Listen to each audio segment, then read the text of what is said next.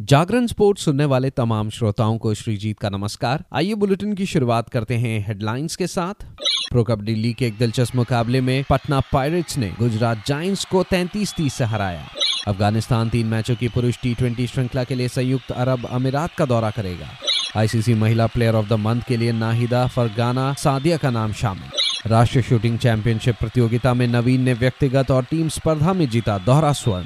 अब खबरें विस्तार से। नवीन ने पिस्टल स्पर्धाओं के लिए छियासठवीं राष्ट्रीय शूटिंग चैंपियनशिप प्रतियोगिता के समापन पर पुरुषों की 10 मीटर एयर पिस्टल व्यक्तिगत और टीम स्पर्धा में दोहरा स्वर्ण पदक जीता। आर्मी मैन ने फाइनल में दो का स्कोर किया और उत्तर प्रदेश के विवेक और नौसेना के उज्जवल मलिक से आगे रहे। टीम प्रतियोगिता में सागर डांगी, विशाल श्रेष्ठ और नवीन की तिगड़ी ने कुल एक हज़ार सात सौ बयालीस अंक जुटाकर नौसेना को पीछे छोड़ दिया, जिसके सत्रह सौ सैंतीस अंक थे। आपको बता दें हरियाणा ने कांस्य पदक जीता। क्वालिफिकेशन में उच्चतम स्कोर भी सेना के निशानेबाज निशांत रावत ने दर्ज किया, जिन्होंने चार सौ नवासी का स्कोर बनाकर राष्ट्र रिकॉर्ड की बराबरी की। नवीन ने चार अन्य निशानेबाजों के समान स्कोर हासिल किया, लेकिन अन्य चार की तुलना में अधिक इनर दस होने के कारण पाँच सौ इक्यासी के स्कोर के साथ आठवां और अंतिम क्वालिफाइंग स्थान हासिल किया। पुरुषों की 10 मीटर एयर पिस्टल स्पर्धा में कुल 1213 निशानेबाजों ने प्रतिस्पर्धा की।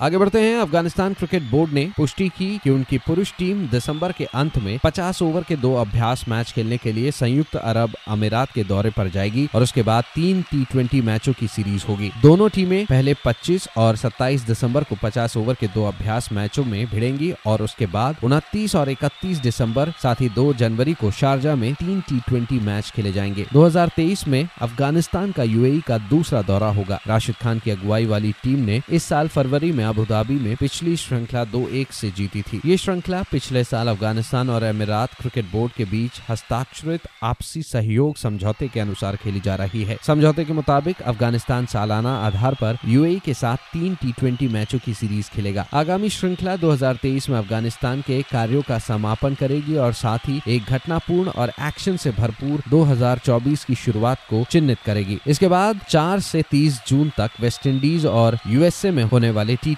विश्व कप की तैयारी के हिस्से के रूप में जनवरी में भारत में तीन टी ट्वेंटी खेलेंगे।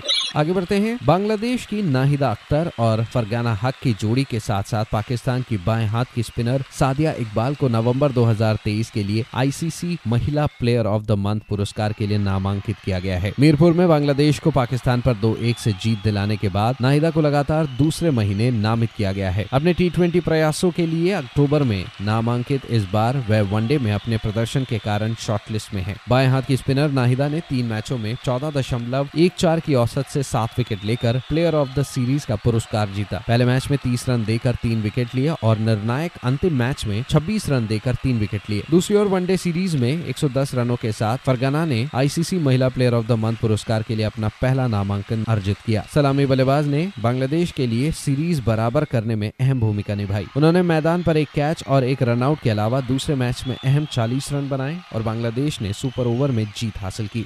अब खबर प्रो कबड्डी लीग से, जहाँ आज पटना पायरेट्स ने गुजरात जाइंट्स को 33-30 से परास्त किया। वहीं आज दबंग दिल्ली का सामना बेंगलुरु बुल से होगा।